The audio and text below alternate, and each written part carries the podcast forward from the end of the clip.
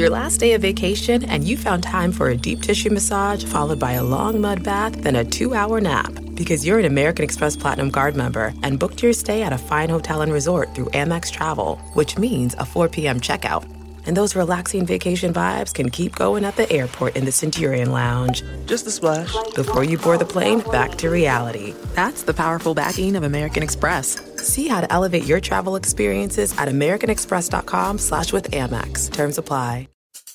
Support for this podcast comes from Smartwater. Want to get a little more from every sip? Smartwater Alkaline doesn't just taste crisp and pure, it's loaded with everything you need to perform at your best, whether you're running marathons or boardroom meetings. Elevate how you hydrate and pick up a Smart Water Alkaline today. To learn more, visit drinksmartwater.com. I don't like to be in the same room as white flour, and very white pastries and breads creep me out. They look too white. And it's just weird, and it's not natural, and it's odd. And it's odd if you think you're basically making paste that we made as second graders, right, out of white flour, is starch and gluten. It makes a very good paste. I don't get it. Okay, me personally, I can't be in the same room as a delicious, freshly baked white baguette and not eat it. But to be fair, I have the same problem with a good whole wheat loaf too. I actually do try to stay away from purely white flour bread because I feel like there's something missing in it. I, of course, am Cynthia Graber, and you're listening to Gastropod, the podcast that looks at food through the lens of science and history. This episode, it's white versus wheat in the bread smackdown of the century. And I'm Nicola Twilley, lover of bread in all its glorious shades. Have we always had both whole wheat and white bread, or is white flour some kind of newfangled technological fancy thing? And is industrial white bread, like Wonder Bread, is that even bread? Because how does it get so squidgy and bouncy? And does it really matter which one we eat, or is choosing one kind of bread over the other just a kind of snobbery? Or worse, eugenics. This is the ultimate food fight, one that has gone on for thousands of years. White versus wheat, let the showdown begin. First, just to set up the difference, to make white flour, you have to get everything brown out. That's the bran, or the outside part of the wheat kernel, as well as the brown inside part called the wheat germ.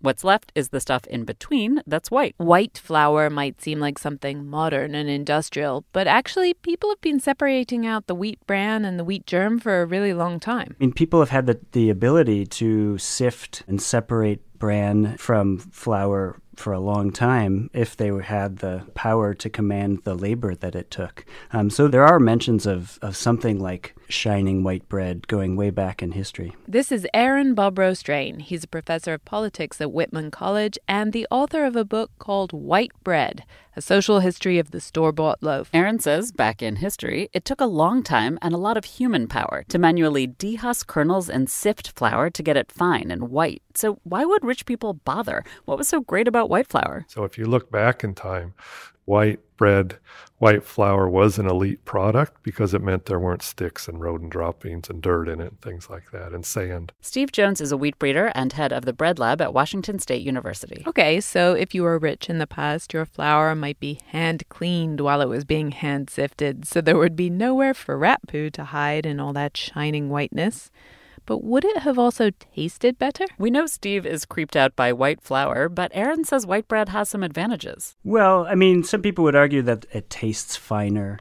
You can get a softer, lighter loaf as a result of that. So rich people could and did make white bread, but it wasn't just fluffier and cleaner. White bread quickly took on a bigger symbolic meaning. It very quickly goes from being a question of taste to being a question of how bread marks certain people as affluent or powerful. And for as long as there's been white flour, there's also been a debate about it. Not just what it means, but also whether or not we should be eating it. White versus wheat is one of the first recorded food fights in history.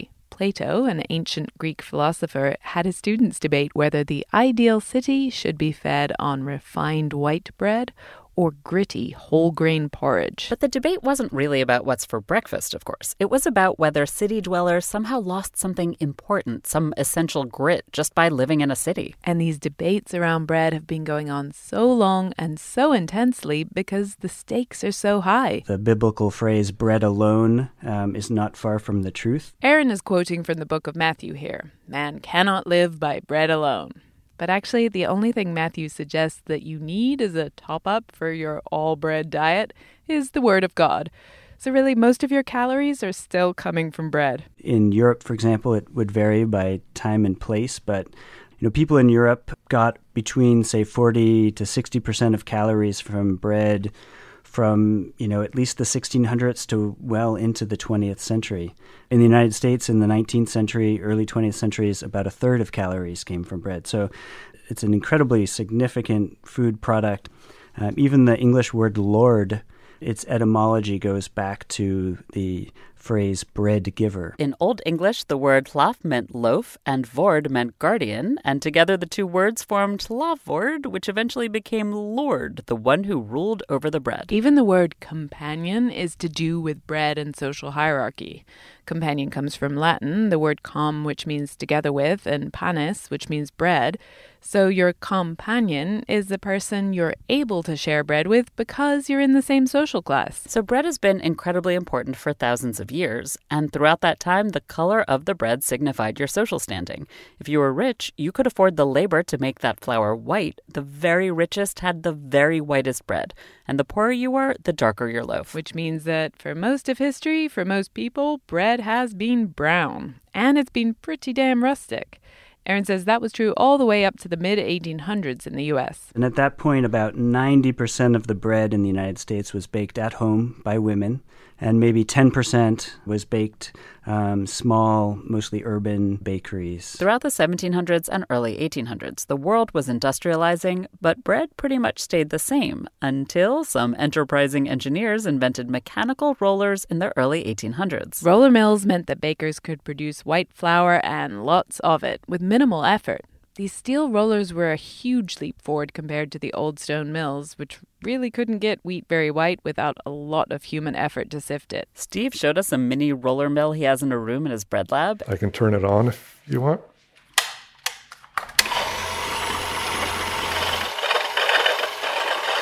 This is basically peeling a kernel of wheat like an apple. And it's this type of mill that meant that white flour was no longer just an elite product.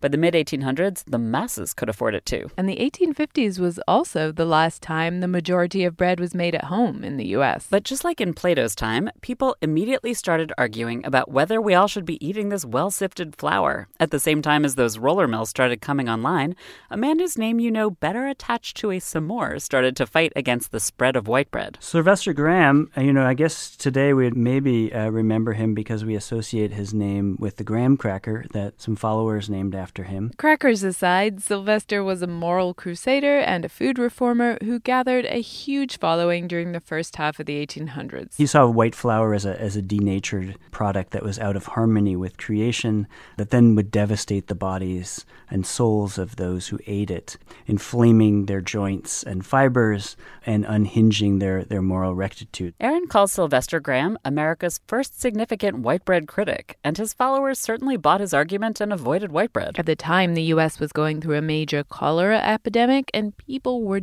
desperate for anything to keep them healthy. And Graham offered exactly that a path to health based on what you individually ate and didn't eat something you could control as opposed to the public health approach of shared investment in prevention and sanitary water systems. The cholera epidemic eventually ended, not because people ate brown bread, of course. And while Graham's followers might have continued to eat whole wheat bread, the rest of the country, the majority, were into this newly inexpensive white flour. Meanwhile, white flour and white bread had some big shot advocates of their own. So, progressivism was a, a social and political movement of the late 19th, early 20th century and it believed in the possibility of perfecting the nation. It was a moment when scientific expertise was rising in importance and when there's you know great concern about the upheaval of the nation that's produced by massive urbanization the United States going from being a largely rural country to being a largely urban country um, at the same time that there is large scale immigration happening. The progressive movement was made up of a lot of middle class white women, and this was at the time when everything was becoming, quote, scientific. Babies had to be born with doctors and not midwives. Home economics was a science. But not all of America's newest citizens knew about these modern scientific ideas for domestic hygiene. That surge in immigration that Aaron mentioned, those people were coming from Eastern and Southern Europe, and there was a widespread fear in the middle classes that these poor people would bring their traditional ways of baking and running their households with them. The progressive reformers thought that new mechanized white flour and newly mechanized bakeries making white bread were pure and safe, and a huge step up from unclean immigrants who were baking most of the nation's bread at the time. And so, in that moment, uh, and the kind of the production of anxiety around bread and food in general, the shining white loaves churned out in, by gleaming white factories offered consumers a reassuring sense of safety. Steve Jones, the wheat breeder who's so creeped out by any form of white bread that he doesn't like to be in the same room as it, his own immigrant great uncle ran one of these gleaming white bread factories back in the 20s. So, my great uncle's bakery in Newark, New Jersey was called the Up to Date Bakery years ago, I thought, well, that meant he looked in the Polish American Dictionary and modern and it, it said up to date. The Up to Date Bakery was a franchise. What it meant, and their tagline, is that human hands did not touch the dough. Those human hands were Southern and Eastern Europeans in many cases. So my uncle was encouraged to not put his dirty in quotes, hands into the bread. We will get back to those racist overtones, but the technological innovations kept coming to help make those gleaming, super clean, hygienic bakeries even more sanitary. One important one was packaging. In the past, you would either bake the bread at home and you would see the conditions under which it was made, or you'd buy it from a nearby bakery and you could, you know, perhaps see it coming out of the oven. Um, but now you're getting it transported over a longer distance, and so there's concern about what happens to that bread in between this fabulous palace of modern baking and uh, when it gets to my store. So the kind of innovations around bread wrapping are essential to this moment. In 1908, cellophane was invented, and along with it, machinery capable of stuffing fresh white loaves into beautiful, clean cellophane bags even more untouched by human hands. Now, most bakers didn't want to use packaging because it was expensive and complicated.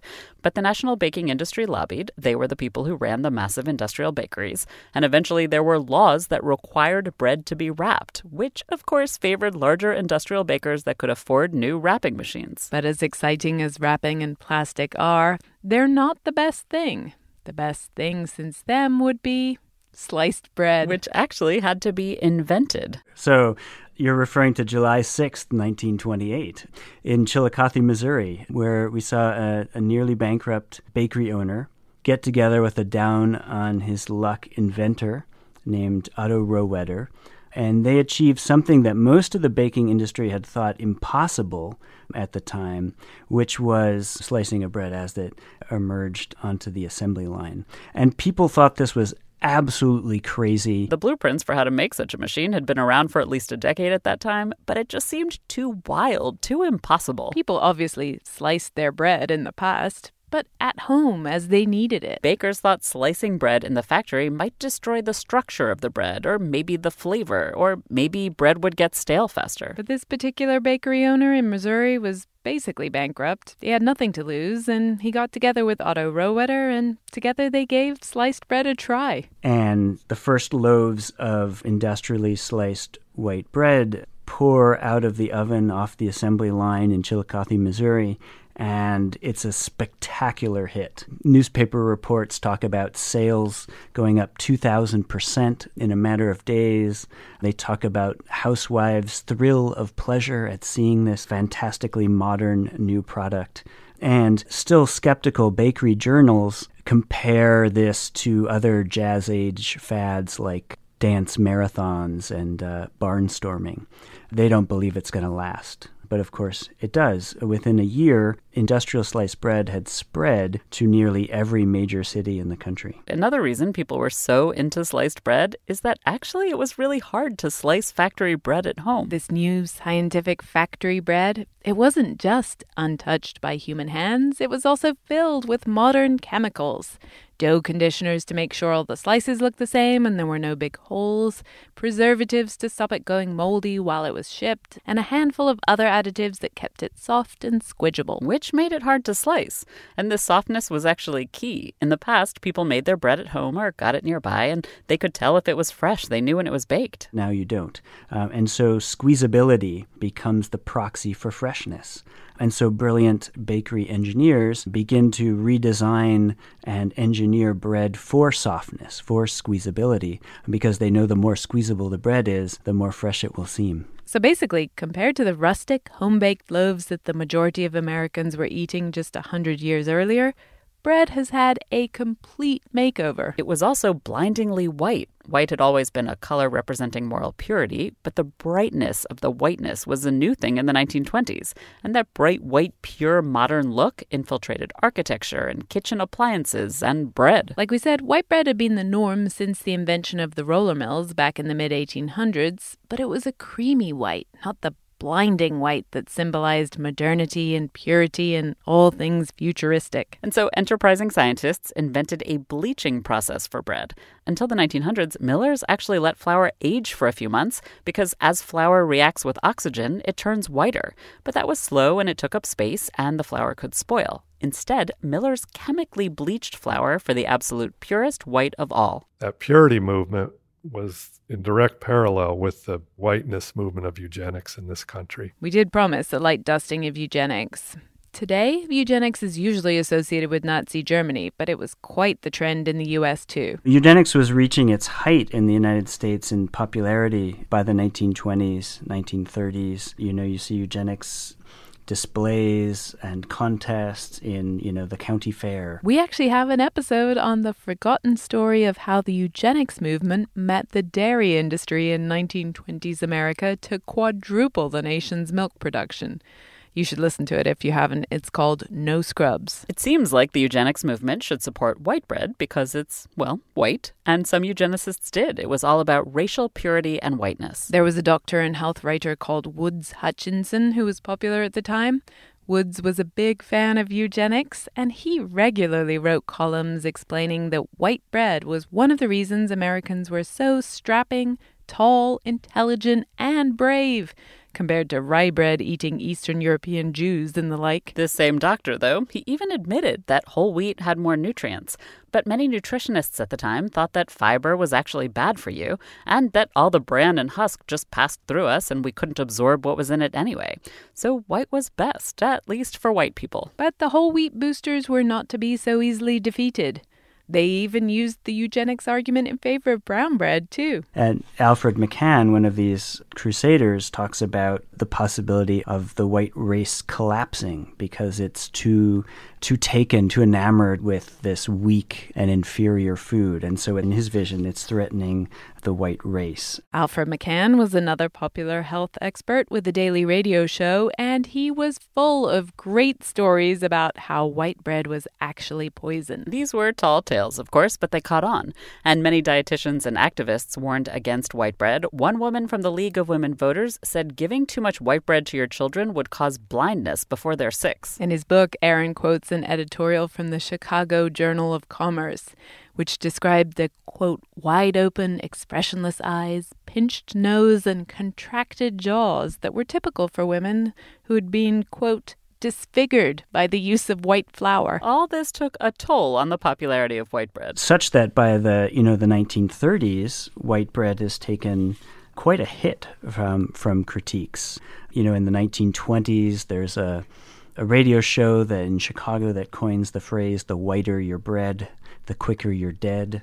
The depression hits, which then causes something of a resurgence of home baking and the use of cheaper less white grains. So, in that moment, it's really World War II that saves white bread. An epic matchup between your two favorite teams, and you're at the game getting the most from what it means to be here with American Express. You breeze through the card member entrance, stop by the lounge. Now it's almost tip off and everyone's already on their feet. This is gonna be good. That's the powerful backing of American Express. See how to elevate your live sports experience at americanexpress.com slash with Amex. Eligible American Express card required. Benefits vary by card and by venue. Terms apply. You're at a place you just discovered. And being an American Express Platinum card member with global dining access by Resy helped you score tickets to quite the dining experience. Oh, okay, chef. You're looking at something you've never seen before, much less tasted.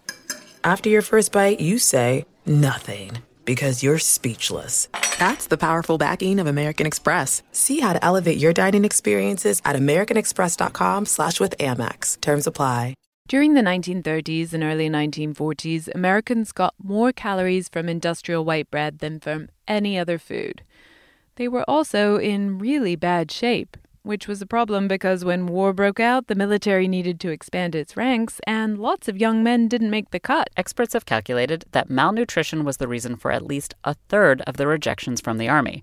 The youth were malnourished, and people blamed white bread. I remember a, a magazine story that raises the question, you know, as World War II is looming on the horizon, it says, you know, paraphrasing here, but it says, you know, look at the Russians with their dark bread and their resilient defense of their homeland the Germans with their rye bread and, and their fierce. But then look at France, a nation of, of fluffy white bread eaters, and they folded to the Germans. What will become of us, the United States, because we're also a nation of fluffy white bread eaters. Other countries where white bread was popular were dealing with similar anxieties over the health of their populations, and they decided to tackle it by making their bread browner. In the UK, millers were legally required to keep in more of the wheat germ to create something called war bread, which Aaron says wasn't widely loved but did do wonders for the country's nutrition. But we didn't do that here in the US. We decided that instead of just keeping in vitamins and minerals that are already in whole wheat, we should just drop these nutrients into white bread. We'd add newfangled wafers of synthetic vitamins and minerals into the white dough at the factory. Initially, people were suspicious of this new enriched white bread. Housewives apparently suspected it was more fattening because it was called enriched. Some people thought it must be a medical product meant for the sick and elderly. Others thought enriched was just a meaningless advertising word and they didn't trust bread labeled that way. But the U.S. government mandated across the board bread enrichment in War Food Order Number One. And there's tremendous amount of advertising effort and education effort put into teaching Americans that eating vitamin enriched bread would make them strong. There were all sorts of fun ads telling Americans it was their patriotic duty to eat enriched white bread. Fleischmann said that vitamin deficiency was a bomb so powerful it could stun a whole city, and bread fortified with Fleischmann's enrichment products was the defense weapon the U.S. government itself was urging the whole country to accept. And you see this then flowing into the Cold War in the 1950s, where you see popular culture and advertising that poses America's enriched bread as something that makes it powerful in the face of possible Soviet aggression. And that led to even more amazing war ads for enriched white bread, like the one for Jane Parker's loaf. Reach, Mom, it's loaded. And this all culminates in the glory that is. Eat Wonder Bread. You want to grow bigger and stronger, don't you? Golly, sure. Okay. So Wonder Bread is one of the iconic loaves, if not the iconic loaf of industrial sliced white bread. And it's a loaf of bread that is, um, you know, if you fan out its slices, each slice is perfect and uniform. There aren't large holes in the crumb. That's why you can help yourself grow bigger and stronger eight ways with Wonder Bread. Wonder Bread actually was invented in the 1920s, but it really had its heyday in the 50s. My mom told me that nobody she knew was eating whole wheat bread in the 50s, and everyone was eating Wonder Bread. Wonder Bread is a very curious substance. Obviously, you can use it as bread, but you can also squidge it up and use it to pick up little splinters of broken glass or clean your computer keyboard.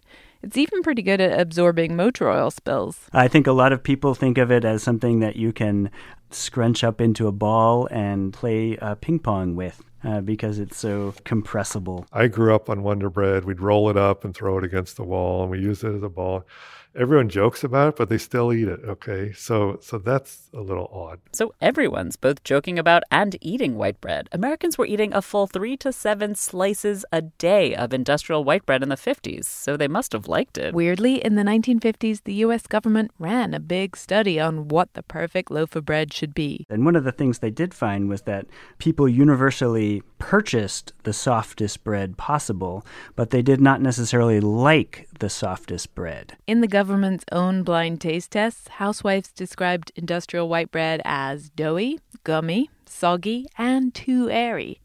Nearly three quarters of them didn't have anything good to say about its actual taste. but they'd been told endlessly how nutritious it was, and anyway, this was bread. This was just what it was. But then things changed in the 60s. Yeah, I mean, so in the 60s, white bread came to symbolize everything that was wrong with America, right? It was bland, it was chemical, it was corporate, it was the man incarnate. It was the man in food form. And, you know, the slogan, don't eat white, eat right, was popular. White bread was the opposite of hip.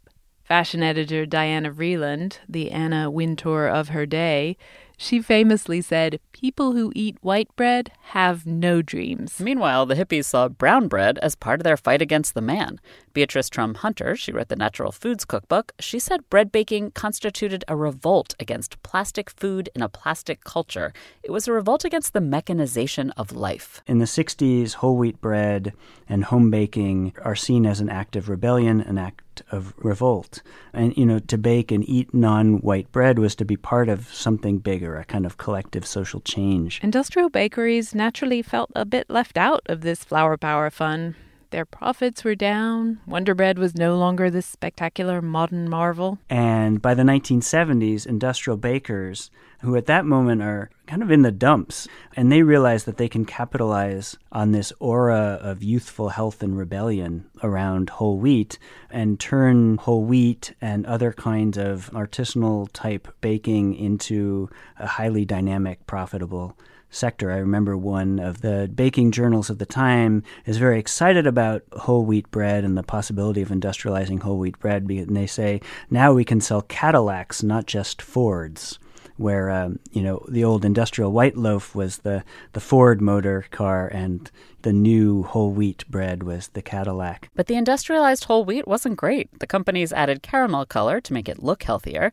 They added cheap wood pulp to pump up the fiber. They even promoted it as if it was something to brag about. Wonder Bread's parent company advertised that its supposedly whole wheat fresh horizon bread had 400% more fiber than white bread, and that fiber came from wood cellulose. And then to get the extended shelf life without using unhip chemical preservatives, industrial bakers filled their wood pulp loaves with sweeteners like molasses, which made it really sweet and kind of moist and gummy in texture. But it's not like the home cooked whole wheat bread at the time was so great either. So when I was in college as an undergrad, we were making some really bad whole wheat bread. It was dry, it was crumbly, it didn't hold together. It was yeasted. It was, you know, there's probably milk in it and all kinds of weird stuff. So the reputation of whole wheat, first of all, I say if you don't think whole wheat is going to taste good, you should try again. But also, if you have a bread book from the 70s, 80s, or even 90s, I'd put it on a shelf where you can't reach it, right? That bad rep of whole wheat bread is just what Steve's trying to change. Steve's made it his mission to once again turn everyone onto whole wheat. Support for this podcast comes from Smartwater. Life moves pretty fast. Are you drinking water that can keep up? Smartwater Alkaline has everything you need to stay hydrated, no matter where your day takes you. Whether you're pitching a tent or your next big idea, Smartwater Alkaline can help you perform your best. It delivers a pure, crisp taste that makes it the perfect chaser after a big workout. Elevate how you hydrate and pick up a Smartwater Alkaline today. To learn more, visit drinksmartwater.com. Steve was a student at Chico State University in California during those heady days of 70s counterculture. So at Chico in the 70s, they had a program where they taught city kids how to farm. So it was the end of that wave of the back to the land movement. So there were 100 undergrads of us. Um, probably 10 of, out of that 100 were farm kids. The other 90 were like from the Bay Area or LA. And we were just kind of being groovy, you know, so we wanted to grow stuff. So you could lease five acres of land from the farm and grow a crop. And I had the opportunity to grow wheat, and I did. I planted it November 10th of 77. And every day from November 10th of 77 until June of 78, when I harvested it, I went and looked at it and I just sort of became haunted with the beauty of it. Steve became completely entranced by wheat, and so he became a professional wheat breeder. And then um, came up here to Washington in 91, and then became the winter wheat breeder for the state in 94 and 95. And then in 2008, I was a commodity breeder up until then.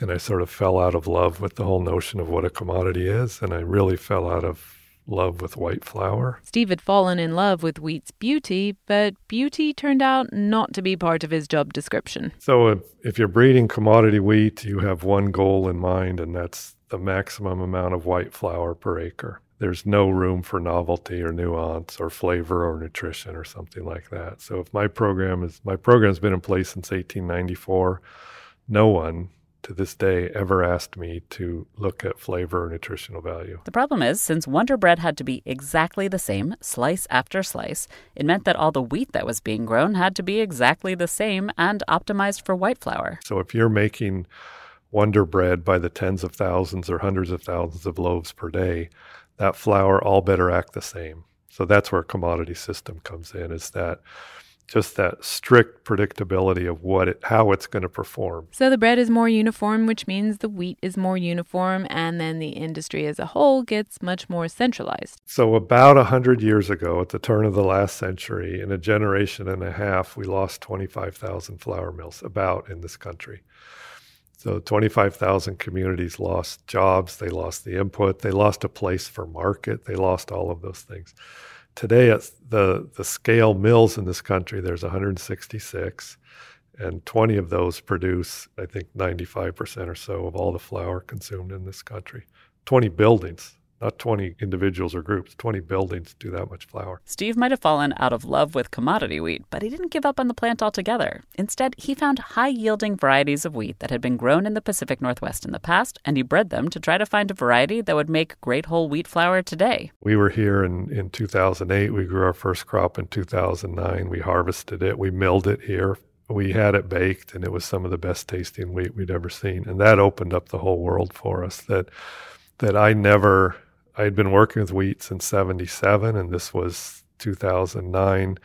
I had never talked about the flavors of chocolatey and spicy and things like that in wheat, and we were finding that. The wheat that Steve's been breeding since 2008, on the one hand, it's kind of anti commodity. He's looking for those unusual flavors and even colors, breeds of wheat that would never be suited to becoming industrial white flour to make an industrial white loaf.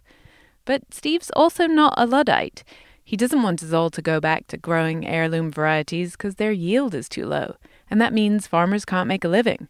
So he's still focused on that more conventional side of breeding too yield, resistance to disease, and so on. And on top of all that, Steve is looking for wheats that are particularly well suited to a given region, like ones that grow well in cold and rainy Washington state, or ones that thrive even over New England winters. Bringing back tasty whole wheat flour to Steve also means bringing back local wheat economies we've lost. But most importantly, Steve is breeding for grains that will become whole wheat flour. We developed the first variety released in the United States since the 1800s. It's never been made into white flour. So that's, and the funny thing is, all of our previous varieties have these beautiful names. This one's called 1109. So it just, it was a cross that we made in 2011. It was a ninth cross. So we, we reselected it and we're going to name it Doris after Doris Grant. She was a food person in the UK during the war. She made the the World War II made the Grant loaf, which is a 100% whole wheat loaf that you can do in an hour and a half. And she was an uncredentialed food scientist, and her whole career she just received tremendous grief from the food industry because she talked about dead white flour and the living of, of whole wheat and things like that. She's a she's a major hero for us, so we're going to rename it Doris. As we said during World War II, white bread eating countries were stressed that their soldiers weren't healthy. And the response of most countries, not the US, but most of the others, was to go back to whole grains to help keep their people healthy, like Doris did with war bread in the UK. Which totally makes sense because the husk and the wheat germ, the parts you lose when you make white flour, they are packed with nutrients. The husk has a lot of fiber, that's bran, and you lose that. And the wheat germ is the lunchbox for the future baby wheat seed, so it's full of vitamins and minerals, and you lose that too. It's quite odd, really, that we would take something like a wheat kernel that's so nutrient dense and strip it down to where there's nothing left. It's quite barren, right? Again, it's just starch and gluten. A wheat kernel is 10% fiber on average, white flour is zero. Not a little, zero. According to the Global Burden of Disease Study, which is the authoritative study on what is actually causing people to die, lack of whole grains is a bigger killer than lack of fruits or vegetables. In fact, the study concludes it's pretty much the leading cause of diet related premature deaths in the world. We can solve that so easily, right? That's a bit of a frustration. These things are quite solvable. Substitute white flour for whole grain. And something Steve is thrilled about these varieties of wheat he's breeding make flour that tastes better too. The beauty then is within that variation, we can find these things like nutritional value, iron and zinc, and things like that. Those add to the flavor, which is beautiful. But wait, there's more. Steve says eating whole wheat isn't just the key to making bread taste better and saving our lives. It's also going to help feed the world. When you make white flour from grain, you lose 30% of it. The bran and the germ make up 30% of a kernel of wheat. With whole wheat, when you put a pound of grain in and mill it, you get a pound out. And what that does too is that raises the yield of that wheat by 30%. That's massive. So 50 billion pounds of fiber discarded every year. Okay. And we talk about wanting to feed everybody, right? So, for more than a decade now, Steve has been out there at Washington State breeding better wheat for better flour for better bread. And luckily enough, it just so happens that as he was doing this, the world of bread was changing. The artisanal baking revolution hit. And then what happened to in bread was it became trendy and it became this elite cool product, right? So bakeries in San Francisco and other places do this super groovy loaf and it sells for 15 bucks and it's it's the it thing, right? Everyone needs that bread. You've probably seen it or tasted it yourself. Gorgeous crusty loaves from Tartine in San Francisco or frankly any of hundreds of bakeries around the country. They're absolutely delicious. Of course, a lot of these beautiful breads are still white bread. In the defense artisan bread, uh, what you do get is a bread typically that has been fermented for a much longer period of time, um, where flavor can be developed slowly without the need for all the kind of extra flavoring and additives to bring out flavor that had been eviscerated by the industrialization process. So this new white bread is a lot better than the sliced stuff in the stores. And artisanal bakers have mostly stuck to using white flour, in part because it's easier. We already have great recipes for white flour bread, and it's what bakers were largely trained on in, say, France when they learned to make baguettes. Plus, there are technical challenges to replacing white with whole wheat. Whole wheat spoils more quickly, and the tiny bran particles in the flour actually slice through gluten strands, making it hard to trap enough air to create a light loaf. And that light loaf is something we've come to expect from high end French style breads. For all of these reasons, artisanal bakers tend to use a blend of white and whole wheat even in their whole wheat loaves. It's not easy to reinvent how you bake to go 100% whole wheat. So, one of the reasons that we created the Bread Lab was because we didn't want to burden bakers with the notion of, hey, shut down your lines and test out this stuff. It may not work well. The Bread Lab is Steve's solution to the challenges of transitioning to whole wheat. It wasn't enough to breed new varieties of wheat that would have great yield for farmers and produce grain better suited to whole wheat flour. He also needed to figure out if the varieties he was growing would work well for millers and bakers. So we can look at hundreds of things easily. We bake most days, we bake many days. We look at tens of thousands of different wheats each year in the field. We grow tens of thousands of different types and then we'll bake. And it helps us then see, well, it absorbs too much water, not enough, or it, you know, it, it's it's too strong or too weak or whatever. It allows us as breeders to set new targets. And it also allows Steve and his colleagues to help bakers work with these non-standard whole grain wheats. Steve says some pastries are actually pretty straightforward. You often just need a little more water. If it's a pastry, if it's a cookie, a, a, common mistake that bakers make is they'll go online and look up whole wheat cookie recipe. You know, that has 20 ingredients and it tastes like a walnut shell, right, by the time it's done.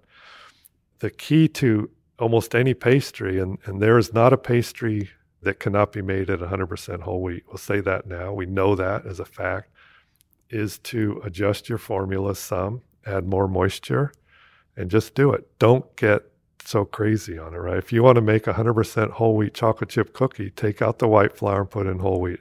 It's that easy. He says it's easy, but it's not always that easy. One of the toughest things to make is what we did first in the lab, and that's 100% whole wheat croissant. That was baked by Jeff Yankellow. He's a baker at King Arthur, and a few years ago he went to Paris, France to compete in the Coupe du Monde de Boulangerie which is just what it sounds like. It's sort of the Olympics of bread. And we said, could we do it? And he perfected that right there. Steve has a giant photo of Jeff Yankellow's perfect whole wheat croissant on the wall, and it really is perfect. What makes it perfect is uh, is certainly the layer, the honeycomb look to it, and then the glassiness of the bubbles that were in there. So you see the the glistening within it. That's a perfect croissant. But still, a year to develop the perfect whole wheat croissant? You can see why many bakers might just stick with white flour. And whole wheat bread is a whole other set of challenges. Breads are more difficult, and with breads, you add more water. So you bring the hydration way up. That's what it takes. So it's it's possible, right? You have to adjust how you do it and you do it. The key is it doesn't have to be crumbly, it doesn't have to be dry, it doesn't have to be dense. After we spent some time gazing hungrily at the whole wheat croissant photo, we walked into the Bread Lab's kitchen to see what Steve and his team had been baking that day. I love how today's menu is bread. Has that changed ever? It's been up for a while, yeah. bread was on the menu and bread was what we ate several slices of freshly baked new whole wheat varietals that Steve and his colleagues are evaluating. Very good. Yeah. It's just really good. Yeah. It's delicious. mm. I think important point too is they don't have to taste good. So part of the breeding process is is some of these may taste delicious, some may not. Some you'll see the volume of these. Some had tremendous strength and just blew up beautifully. They had a lot of spring in the oven, and then others are kind of flat. But people come through, and we'll have a bunch of breads that look like we don't know how to bake. It's it's it's more the wheat than us. So Steve and his team are baking bread every day to try to figure out how the varietals are doing. Obviously, they can't quite keep up with eating it all, so they take the leftovers of these big, round, crusty loaves that we tried to the food bank. And we'd feel great, and we were doing so well. And, and then one day they said, You know, no one's taking your bread. I said, Oh my God. And they said two reasons. One, it doesn't look like bread, it's some rustic batard, you know, that's overfired, and it's not sliced. We said, What do you need? And they're the ones that informed us up front is it needs to be soft it needs to be sliced. It needs to look like bread. Because this is the problem with the artisanal bread movement. This bread is not for everyone. I mean, part of it is a lot of people don't have a good enough knife to slice up these gorgeous crusty loaves, but the other part is that for a lot of people, these rustic batards aren't really what they think of as bread. People do want soft sliced sandwich bread. I mean, it sounds like I'm, I don't know what, the anti something here, right? But they do that's what I have every morning is toast, right? So I have that with peanut butter on it. This is the most popular style of bread in this country. It's the most popular style of bread in the UK and in much of Europe, in France. Okay, it is the most popular style. We're not going to change that. And there's also an economic aspect to this, too. All those gorgeous, crusty loaves that people swoon over at artisanal bakeries, they're expensive. Now we're in a moment where we have industrial white bread for people who are extremely cost conscious, and then whole wheat bread and artisanal bread are more elite niche market items. Um, so it's an interesting moment where a lot of people are eating healthier bread and better bread, but it's happening in a way that both mirrors and is also reinforcing the growing inequality in our society. Every year, the Bread Lab hosts a conference called the Grain Gathering. And soon after his food pantry breakthrough, Steve raised this issue of who their bread was actually for. We got together at the Grain Gathering a few years ago and we said that we're, we're pricing people out so, where is the big need? And the big need is in bread as people recognize it soft in a plastic wrapper and sliced and it's going to last for a week, let's say, before it'll mold. Can we do that? We can. A couple years ago, Steve started to work on this new idea, this supermarket style whole wheat bread.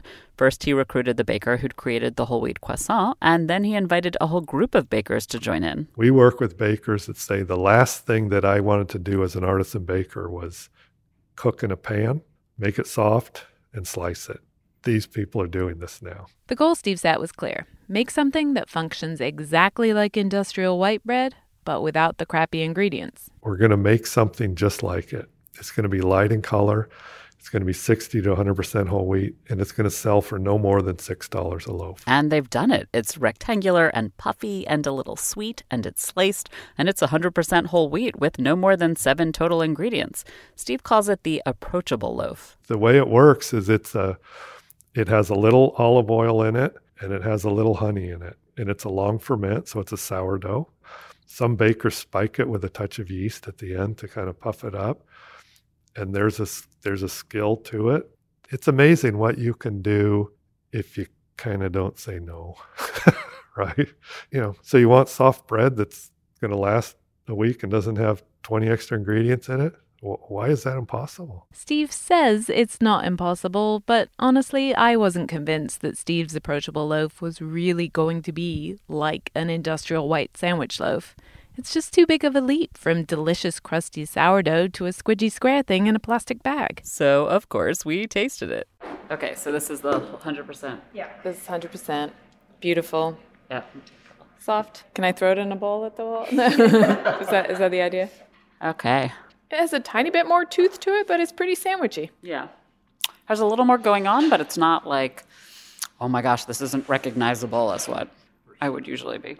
It's got the same squidgeability that I get in a sandwich that I buy at the supermarket. It is very mushy. Yeah. So you bring that home. That'll last on the counter easily five days and retain its softness. After that, throw it in the freezer. Um, and if your your bread is lasting five days, you're not eating enough anyway. So just eat it instead. But yeah, the classic approachable loaf would stay soft for about five days, and it can go, it depends, up to 10 days to 12 or 14 without molding at all. The approachable loaf was genuinely delicious and kind of surprising. I brought some back to my brothers in Seattle, and my niece first wouldn't try it, and then went back for seconds. I brought some home too, and my partner Tim, who is a fantastic home baker, he could barely believe it was 100% whole wheat. Yeah, you know, I'm spoiled because there are so many great bakeries near me in LA, and I buy their delicious rustic looking bread. But this was good. And for some things, like a grilled cheese or a PB&J, that was actually better. I imagine some of you listeners will want to try it, and there are a few bakeries and supermarkets around the country that are already making and selling the approachable loaf. And we have the link to the recipe on our website at gastropod.com in case you want to make it at home. But we're not going to all be able to buy approachable loaves anytime soon. The wheat being grown commercially mostly isn't the right kind to make whole wheat flour. The system we have today is based on storing flour for a really long time, and whole wheat flour goes bad faster, today's industrial packaged loaves are meant to sit on shelves forever. We have one in the lab that the sell by date was June 3rd. That was June 3rd of 2018 and it's still soft and squishy and never molded. Like Steve said, the approachable loaf can last for a while, but not that long. Still, the approachable loaf is a solution to part of the problem, but only part of it. For one, there isn't enough of the right wheat being grown. There also aren't enough mills to grind whole wheat, and frankly, there aren't enough bakers working with whole wheat yet either. What we're constantly working on is the affordability and the the puzzle of scale. Things are changing. Scientists and doctors have made it clear that whole wheat flour is a healthier choice than white, and people who can afford it have been buying more of it. Yeah, I think it was in 2009 is when the total value of whole wheat sales are greater than white bread sales for the first time. And Steve is still pushing. Next up, 100% whole wheat hamburger and hot dog buns. All this sounds great. As Steve said, white flour has all the good stuff taken out, so if everyone can switch to whole wheat bread, so much the better. And yet, I'm afraid I'm going to have to do a yes, but. Because, of course, yes. But at the same time, this white versus wheat debate, it's never been just about bread. That's the whole point of Aaron's book. Whenever we talk about what kind of bread people should be eating, we're talking about values too. In the past, eating brown bread meant you were poor, or in racist terms, you were a dirty immigrant. And eating white bread meant you were progressive and modern and, yes, white. Today, calling something white bread can mean it's boring and bland. And also, most of the people who eat industrial white bread today tend to be poor. Aaron says in popular culture now, white bread often signifies quote, white trash. And the brown bread eaters, the stereotype is they're the foodie elite who are constantly trying to get poor people to put down the Doritos and eat more delicious purple sprouting broccoli. The white versus wheat debate still splits along class and income lines. It's just flipped. Yeah, I mean, the, the story of, of debates about white bread is really the story of of well-meaning reformers who are trying to improve the nation by changing what people eat you know, in some cases that makes some really important improvements and changes, um, but more often than not, it, it mostly ends up reinforcing and deepening forms of exclusion and existing kind of social hierarchies, right? It, it can exacerbate class divides, for example. And the economic inequalities underlying those class divisions are obviously not actually about bread and who buys which kind. They're about how our society is structured and the opportunities or lack of them for different groups. I'm always wanting to say, you know, we need to focus a little bit less on what other people are eating uh, and a little bit more on the underlying dynamics of inequality and social power, um, corporate concentration in the baking industry, for example, that make our food system the way it is rather than focusing so much attention on uh, changing the way uh, individuals eat because that has such a, a, long and fraught history of of ending up targeting people as uh, irresponsible and worsening forms of, of social difference. I support Steve's effort, and so does Aaron. It'd be great to have tastier whole wheat flour, more local mills, and better whole wheat bread that people want to buy and can afford to buy. But neither of them want the discussion to spill over into a critique of who people are based on what bread they eat.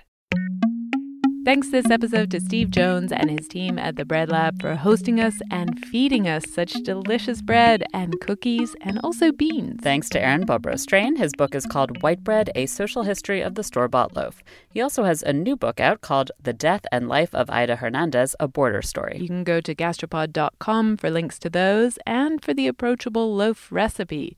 Let us know if you try it. We'd also like to thank Ashley Belanger, our absolutely amazing intern who helped us with this episode and is the only reason our tiny team is getting our shows out this spring. We hope you are all staying as healthy as possible in these anxious and challenging times. We're continuing to make Gastropod in the hope it keeps you entertained and even distracts a little from the grimness. Hang in there. Till next time. Your last day of vacation, and you found time for a deep tissue massage followed by a long mud bath, then a two hour nap. Because you're an American Express Platinum Card member and booked your stay at a fine hotel and resort through Amex Travel, which means a 4 p.m. checkout. And those relaxing vacation vibes can keep going at the airport in the Centurion Lounge. Just a splash. Before you board the plane, back to reality. That's the powerful backing of American Express. See how to elevate your travel experiences at americanexpress.com slash with Amex. Terms apply.